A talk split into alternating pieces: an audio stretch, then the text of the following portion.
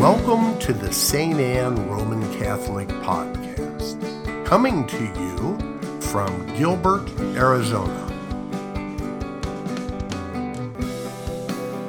We pray that God will bless your time as you listen.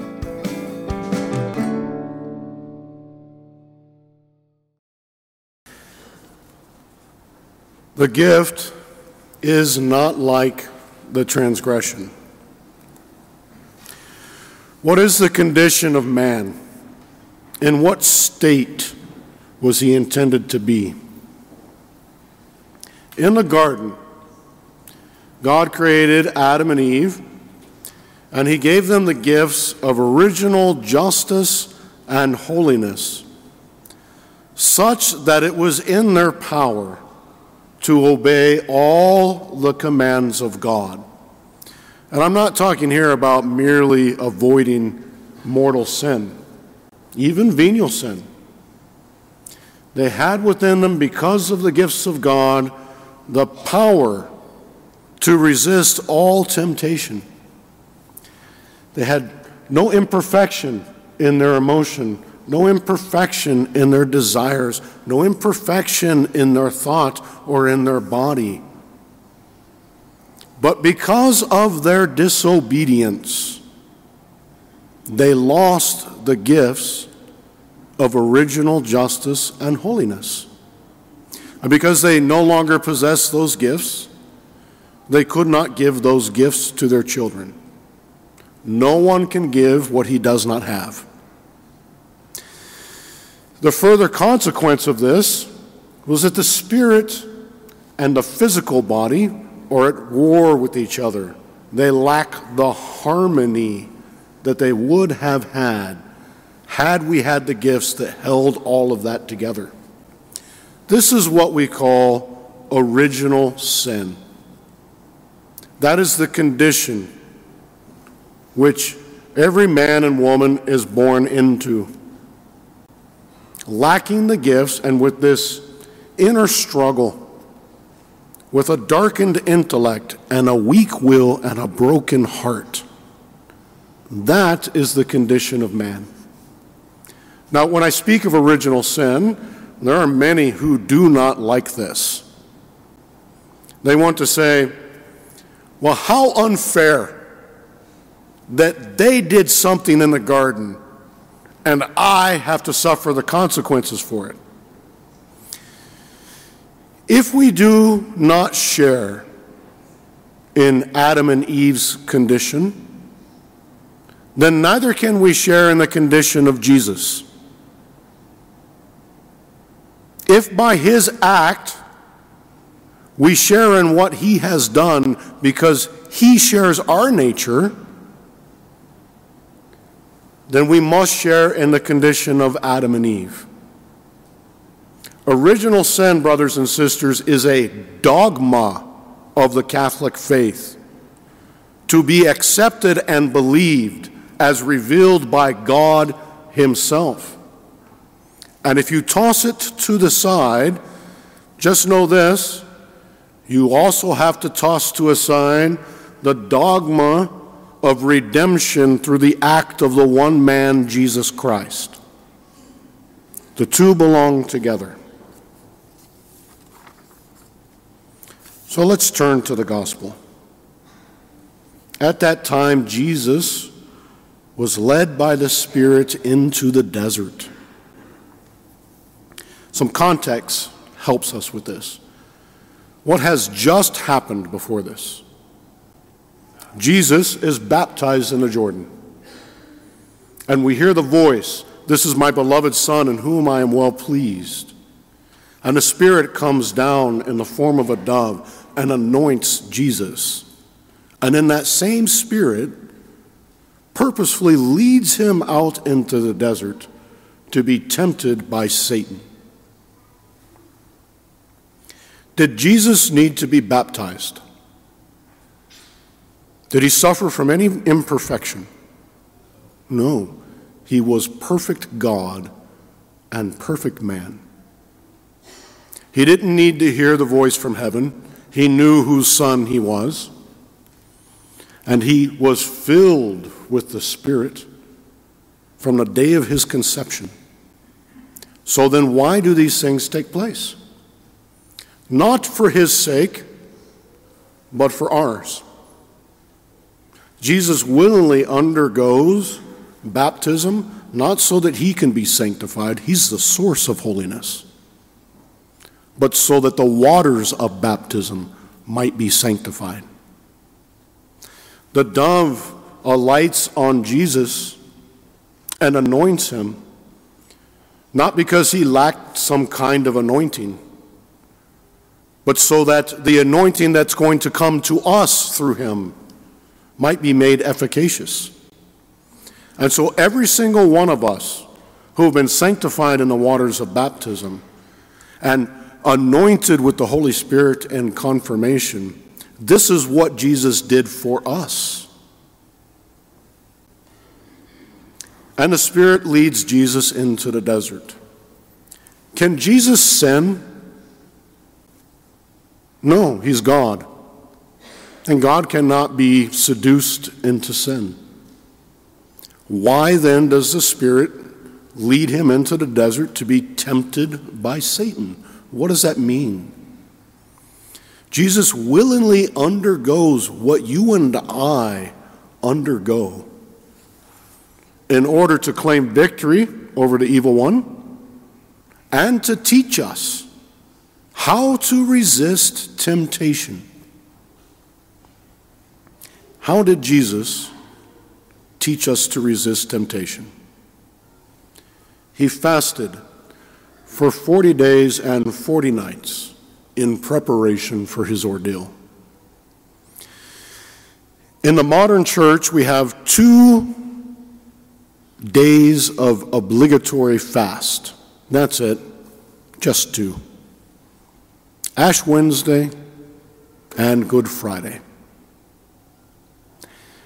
And I think because of this, we don't fast at any other time. And some of us don't even bother to fast on those days.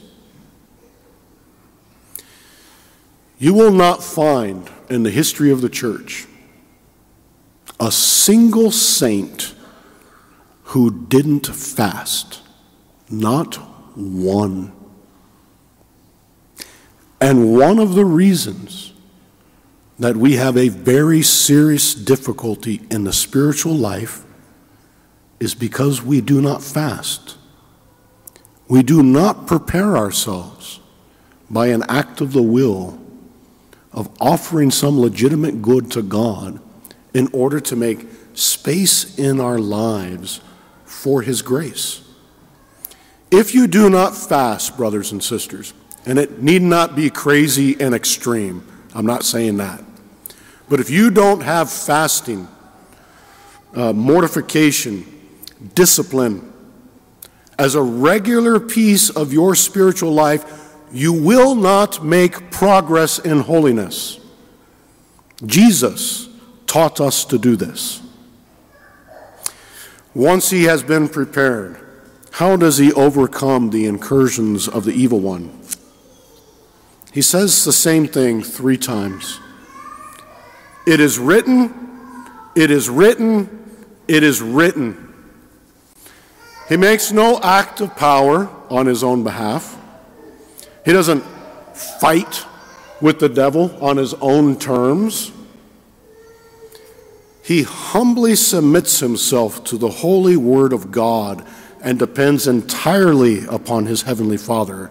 It is written. And here's our second problem in the spiritual life. When's the last time you read your Bible? How can you say to the evil one, It is written, if you don't know what is written?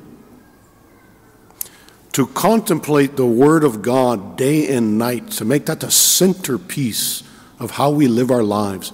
Think of all the times that we waste Facebook, YouTube, video games, television, movies, all the other sorts of entertainment. All of our energies expended there in things that do not actually refresh us. But if we were to make sacred scripture a precious thing in our lives and contemplate what God gives us through the inspiration of the Holy Spirit, we would have all the means to repel the attacks of the enemy. Fasting and contemplation of the Word of God. Well, so far, I've told you what our horrible condition is and the things that we don't do. That may sound an awful lot like bad news. Here's the good news the gift is not like the transgression. If by the transgression of the one the many died, how much more did the grace of God and the gracious gift of the one man, Jesus Christ, overflow for the many? The gift is not like the result of the one who sinned. If by the transgression of the one, death came to reign through that one, how much more will those who receive the abundance of grace and of the gift of justification come to reign in life through the one Jesus Christ? Just as through one transgression, condemnation came upon all so, through one righteous act, acquittal and life came to all. Just as through the disobedience of the one man, the many were made sinners, so through the obedience of the one, the many will be made righteous. What is our condition? Well, we do have the darkened intellect and the weakened will and the broken heart. But we are sons and daughters of God through baptism. We have been afforded a share in His divine nature even now while we walk this earth. Jesus did not come to restore us to some primordial garden to set the clock back to the beginning. What he offers us goes beyond our wildest imaginings, which you and I tend to take as a matter of course because we're Catholics. But we no longer understand the beauty and the joy that is ours and what is offered to us by our Savior. So rejoice, brothers and sisters for our penitential disciplines this Lent, for the fasting and the praying and the works of charity that we do. All these things are meant to strip away all of the distractions and the incursions of the evil one that keep us for our very reason for being. We discover in Jesus Man was not made for a garden or for commandments. Man was made to share the divine life of God Himself. Humanity is capax Dei, not just able to receive gifts from God, but capable of being united to God Himself in glory. So our penances are not impositions on us. They are creating space in our hearts for the love of God. Yes, we continue with the tensions and the struggles and the weakness and the failings. Satan might overcome me, he might overcome you from time to time. He cannot overcome our Savior. It's to Him that we turn. Jesus turns everything on its head. He does, undoes everything that the enemy has done to humanity. The enemy tricked Adam and Eve to eat from a tree in a garden. But by a tree, we are saved and invited to eat from the fruit upon the altar and so share his life. My brothers and sisters, make this Lent the Lent that you put aside everything else in your life and take up the Lenten practices necessary to make progress in the spiritual life. So that when Easter comes, all of that space will be filled with the glory of God. Amen.